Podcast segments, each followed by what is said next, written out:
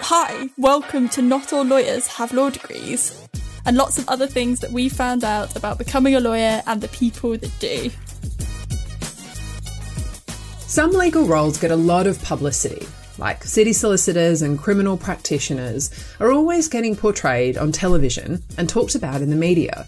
But on this podcast, we wanted to shed some light on some brilliant legal jobs that you hear a lot less about than other legal jobs that are perhaps more visible or get more attention. So over the next 3 episodes, we're going to be meeting some people working in law who might get you thinking about alternative careers you haven't thought about before. I started out by meeting the extraordinary Siobhan Taylor-Ward, who works in the heart of her community at the Vauxhall Law Centre in Liverpool. Law centres are set up within the community. It was a movement in the 1970s and 80s where lawyers basically wanted to be able to provide legal advice on the issues that matter within the communities. We provide specifically, at the moment, it's welfare benefits advice, debt advice and housing advice. In the past, it's been things like employment advice or personal injury, like industrial injury type claims. But basically the way we provide advice in the community is by seeing what our community is asking for and then looking for ways of funding that advice and getting lawyers in to be able to provide the advice. So part of working in the law centre is about having a kind of holistic approach to your clients. Ours is a real community law centre. It's off Scotland Road, which is quite a famous road in North Liverpool. Mm-hmm. It's a really strong community. You get people that are told by their friends, their mums, their grandparents to come to us when they've got a problem. And it's kind of in the hope that we can help with whatever the issue is, but we're not a generalist advice service, so that's not the case. So if we see that we're getting increasing numbers of a specific type of inquiry, then that's when we would start considering do we need to expand services. But in general, everybody has got kinds of housing issues or at some point may have a benefits issue or, you know, and with those issues comes debt as well. So they kind of really complement each other. In sort of researching the role of law centres for this conversation, the word holistic kind of cropped up for me a bunch of times when I thought about the work that solicitors like yourself do. I did some volunteer work and some work as a lawyer in Australia at law centres that specialise in really similar issues. I definitely recognise the kind of holistic nature of the advice you give because, as you say, one issue like homelessness can quickly snowball into other issues around, let's say, debt. Also, I recall sort of family law issues. Absolutely. Yeah. I wondered, just from a practical perspective, you talk about, you know, phone inquiries, and that must be something at the moment in COVID that, you know, that's probably, I assume, the primary way that people come to you. But you talked about word of mouth. Do you get ordinarily people walking in off the street? Do you get referrals from other people? How do people actually access the law centre? At the moment, because of COVID, the main contact for clients is through telephone inquiries. We've got kind of online forms that referring like organisations can complete. So it can come from your GP maybe, or social worker, or even just a support worker in another like support organisation. And we get a lot of referrals in from our local MPs as well. So there's quite a lot of ways that people come to us. And because we are kind of so embedded in the community and so old now, people have heard of us. And when they think, oh, I've got a legal issue, they think I'll phone Vauxhall Law Centre, especially in kind of the north of the city. So it's that kind of notoriety in a positive sense. Yeah, absolutely. Okay.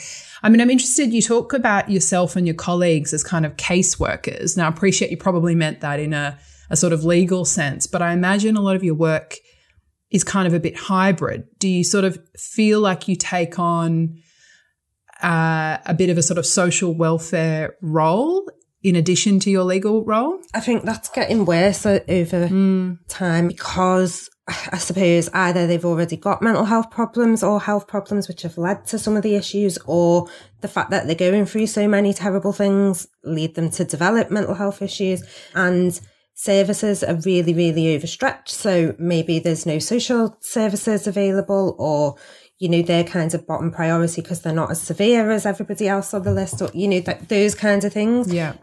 Where it's really difficult to be able to signpost somebody to the support that they clearly need. So that is really hard to then say no to them. I can imagine. I have to make really clear with my clients what I'm going to be able to help them with and what I'm not going to be able to help them with. And I always make sure that I know where to signpost them to. I wouldn't leave an issue hanging. For instance, I do a lot of work with asylum seekers or vulnerable migrants, and I've got a really good kind of network in our local area. So in the like a case where I thought they really need some quick support, I would be able to contact. So I think for me, I find it really important to have collaboration with other organisations and to work well with them. And at least if you've either sent a referral or given them the information, at least you know that you've done what you can. I mean, it sounds like a really, in equal parts rewarding and challenging role. Can I draw out some of the specialisms that you've mentioned along the way there? It sounds like sort of homelessness and social welfare law are one of your particular focuses. For our listeners, I mean, can you elucidate what some of the kind of key legal issues are in this space? I mean, I think we're probably all aware of, in COVID, a lot of the sort of eviction and rent hike freezes that have been instituted. What are the other kind of crunch points or key legal issues that your clients are experiencing? Throughout COVID, the cases that were mainly coming through were to do with kind of disrepair and failure to respond to repair requests. Things like rodent infestations have been a serious problem, and I believe that that's to do with when the city is shut down and all the restaurants were closed, the rodents like went out to find food elsewhere, and that's just been awful for people to be living with whilst also being in lockdown with those rodents. So, you know, there was quite a few cases of vulnerable migrants with no recourse to public funds who needed help with emergency accommodation. And then over time, that's kind of changed as things have changed. So late last year, the Home Office was wanting to restart evictions of all the people that they'd agreed to accommodate during the pandemic. Right. And so there is kind of a reactive response where we were having to appeal all of those decisions. And it was a really good response because it was kind of organised within the legal community and the sector as a whole, where we were all trying to do the same kinds of legal actions, appeal and a pre-action letter against the policy, to the point where we were able to prevent them from continuing with the evictions. So a High Court order in a case from Greater Manchester Law Centre meant that the restart of the eviction process was halted. And the Home Office decided to halt it. And so, you know, that was obviously quite stressful, fast-paced, really exciting, and something where we made a real difference really quickly. If we can kind of unpack practically what your work looks like, if we take the eviction ban and the challenge that you made, you talked about putting in a High Court application. As a solicitor, what does your day look like when you're making an application of that nature? Can you talk through sort of how that decision is made and what it looks like practically? Yeah, so just to be clear, that wasn't my application that went to the High Court. That was Greater Manchester Law Centres. Sure. But at the time, we were all working in conjunction. So we'd started to hold meetings through an organisation called ASAP, which is Asylum Support Appeals Project. Basically, through that group, we were holding meetings with the solicitors who were able to then push towards judicial review, and basically had kind of shared templates of different pre-action letters and how we were going to approach it. And it was whoever's case got through would be, hopefully the one to make the law. Yeah. And luckily, Greater Manchester Law Centre got through.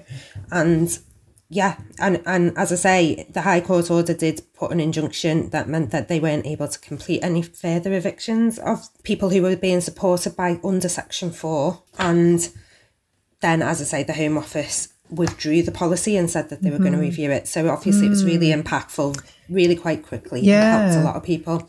But at that time, I said earlier, it was really, really busy time. It was just, you were having to take the cases as soon as they were coming on, and it's a really tight timescale for asylum support tribunals.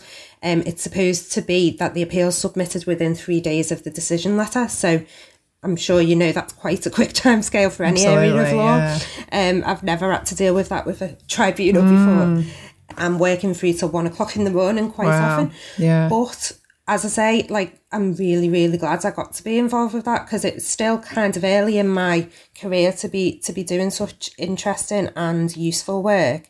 And I will take that with me forever, that experience. That was no, it's, I mean, it sounds amazing. And as you say, really impactful. I mean, something that's really strikes me from that story is that the work you do is often surrounding, you know, let's say one client or, you know, a client and their family, which is probably a very sort of personal, intimate journey mm-hmm. you go on with them.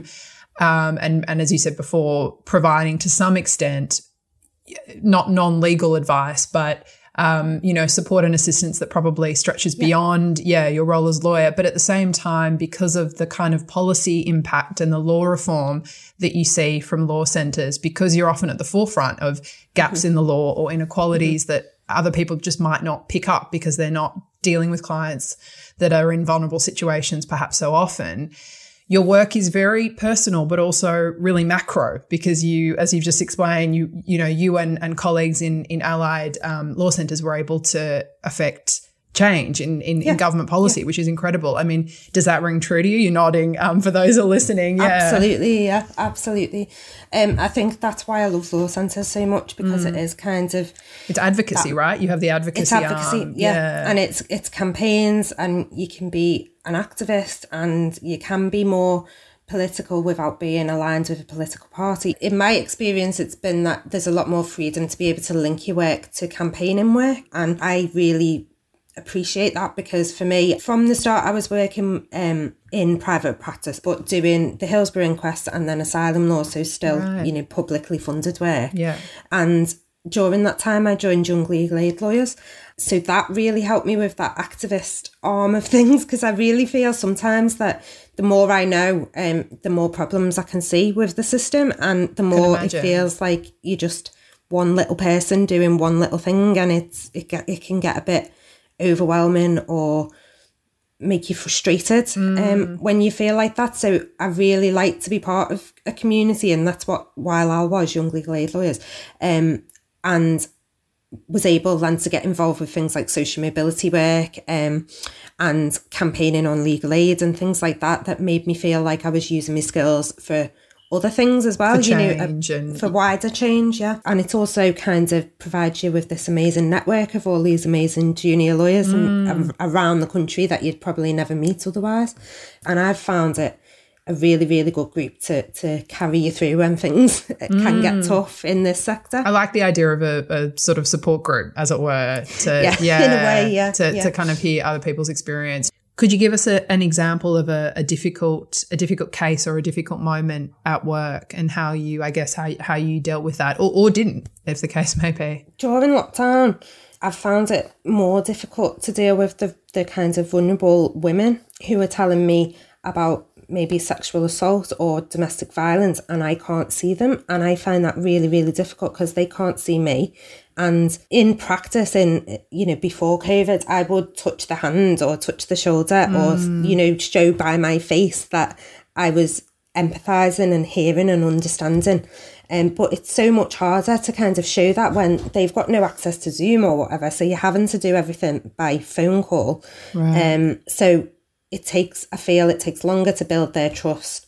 And also I feel really mean because I'm kind of asking all these terrible questions of them for details because I'm thinking about a particular few cases that came up where women who were asylum seekers were being placed in hotel accommodation, which, you know, that's quite a common thing, but much more common because of COVID. And they'd be placed in the hotel, but they might be the only woman there or they've not seen any other women, so they think they're the only woman there.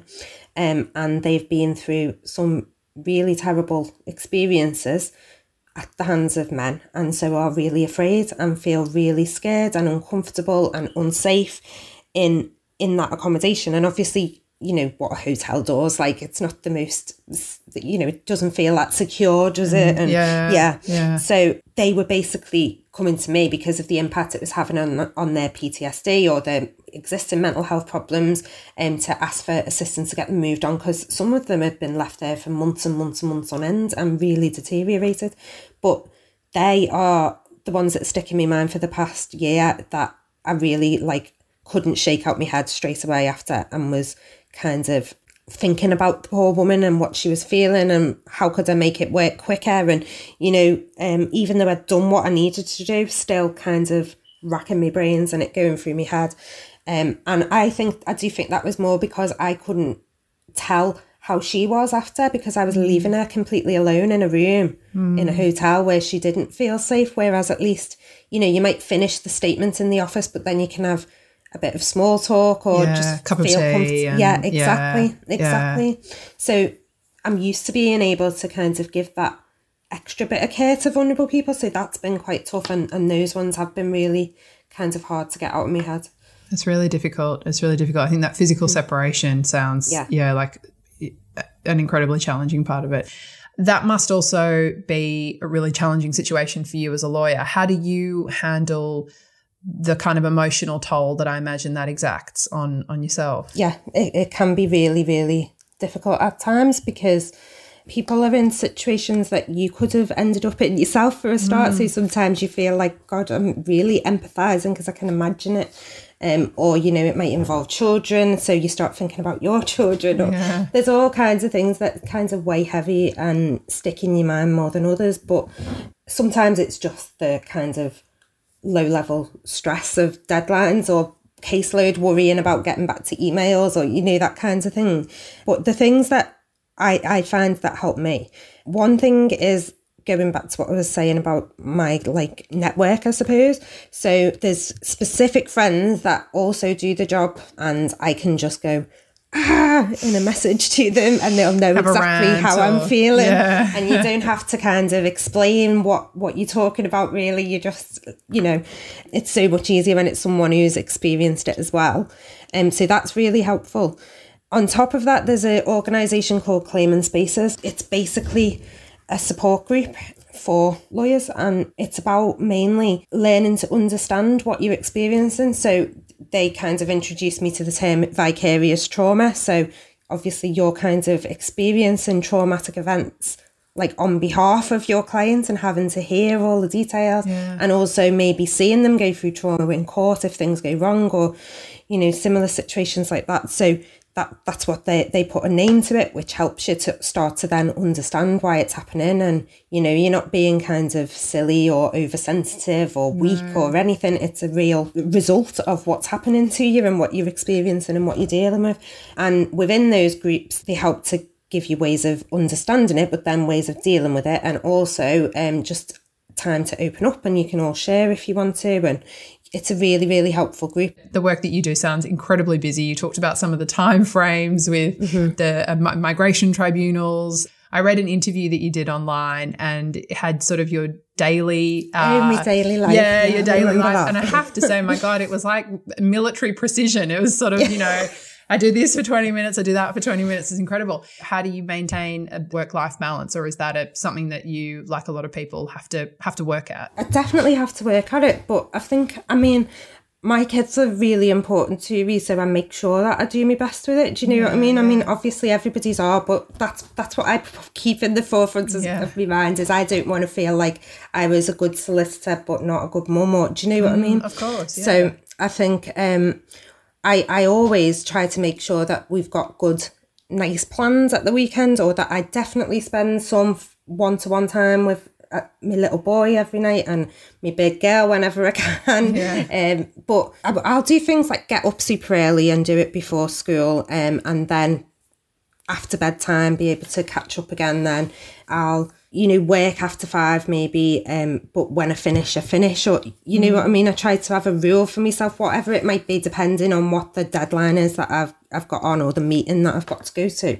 Obviously, I'm not far from perfect. I could definitely spend more time, but I think it is possible to have a family life and a fulfilling and busy career. Yeah. It's just difficult. Yeah, no, I can imagine. But yeah, I mean, that sounds really encouraging. And I mean, we talked a lot about the challenges in the profession, some of the legal issues, but still your work sounds incredibly rewarding, and it sounds like you're part of this sort of wonderful community of other lawyers and also, you know, people in your community.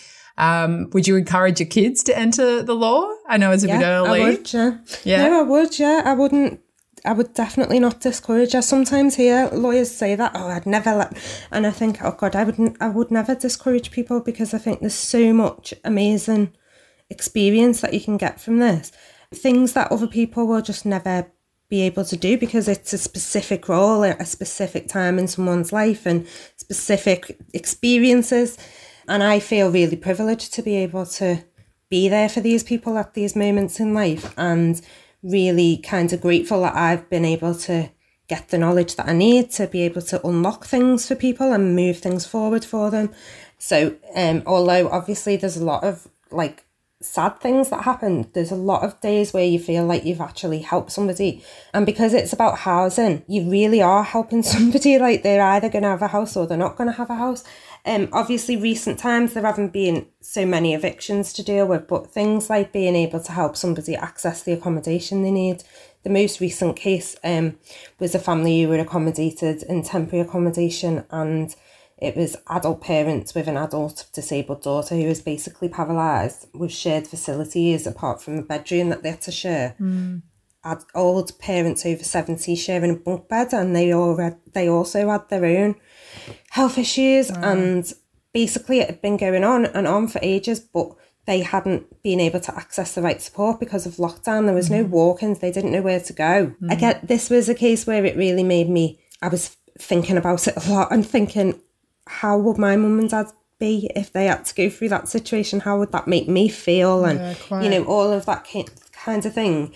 But we were able to basically had to go to the pre-action stage of judicial review against the housing provider, who moved them within 2 weeks of our involvement into a house that was completely suitable. They've all got their own room, they've got the adaptations, and they've had a full care and needs assessment from the new local authority to offer support.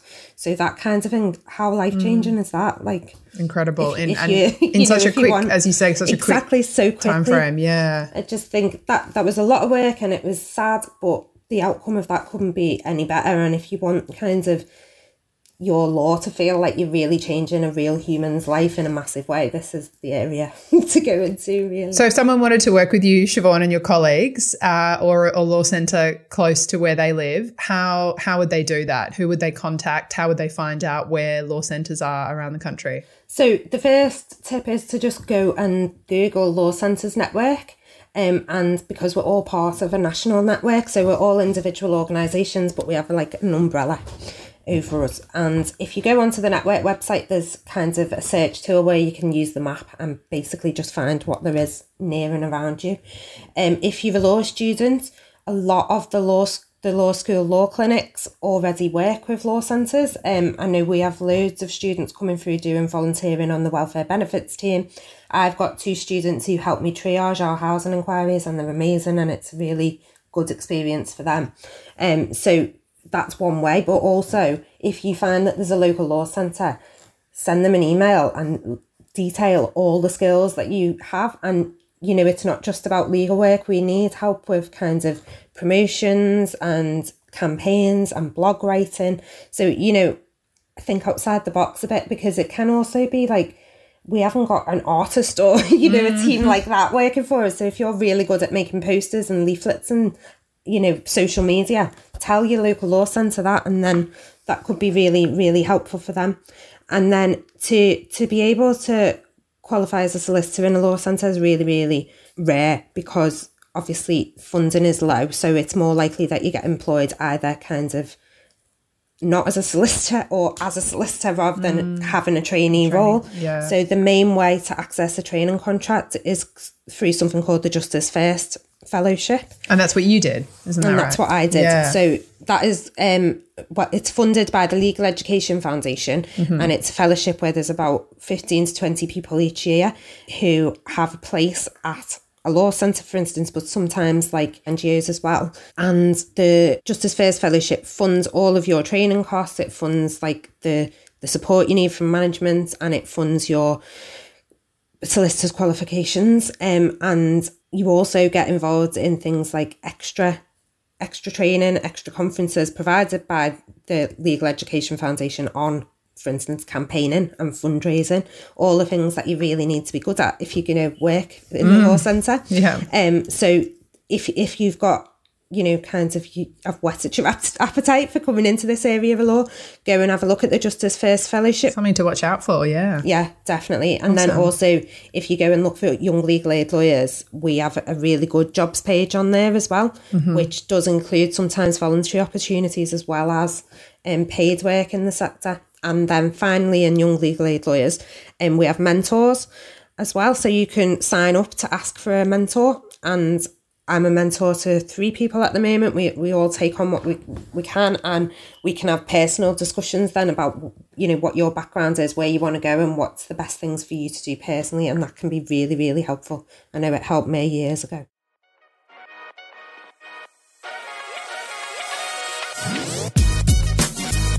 That was social welfare and housing solicitor Siobhan Taylor-Ward. Now I'm joined by my colleague Georgie. Hi Georgie, how are you? Hello, I'm good, thank you. I'm good. Good. Georgie, one thing I really took away from my conversation with Siobhan was the incredible impact that she has on the lives of her clients. She's, you know, in direct contact with them, obviously pre-COVID, you know, meets with them in person, understands the needs of her community. And so her role to me is just so transformative. Did you get that vibe as well? Absolutely. Like, absolutely. I was making some notes as we went along, and I wrote in caps, she literally makes the world a better place. Like, that's lovely. Like, she absolutely does. And it's so amazing to be able to have like such a profound impact. Like that story she talked about, you know, the old couple who were living in bunk beds, and then like extraordinary. Yeah. Putting, you know, a case together and it being sorted out in a matter of weeks. Like that's beautiful, that's brilliant. Like what a thing to like use your legal skills for. I agree, and being able to see that effect, as you say, like super quickly. I love what she said about kind of her role being sort of the fact that she liked that it was kind of campaigning and political, but not kind of party political. And I it's not something that had occurred. I didn't know that those were roles that existed. And I think it's just something, you know, when we think about using law to make the world a better place, very often think of like human rights lawyers and Amal Clooney. And I mean, as fantastic as Amal Clooney is, that like there are other pathways, more grounded, more like, and there's lots of them, you know, like not that many people are going to be human rights lawyers, but there must be lots of law centres across the UK where people could make a real impact. If you're interested in working in a law centre and qualifying as a solicitor, remember that the way you qualify is changing, and under the new SQE, law centre legal work can count toward the 24 months legal work experience which the SQE requires. Listen to our chat with Victoria Roper to find out everything you need to know about the SQE. Also, Siobhan mentioned a number of organisations and groups that she's involved with, and we've posted all those links in our show notes. We'll be back later in the week with another lawyer doing some pretty incredible things. In the meantime, don't miss out on any of our episodes, which are available on Apple, Spotify and Acast. Make sure you like, leave a review and subscribe. And you can find us on Instagram. Just search Not All Lawyers Pod and use the hashtag Not All Lawyers. This has been Not All Lawyers Have Law Degrees from the BBC's legal team.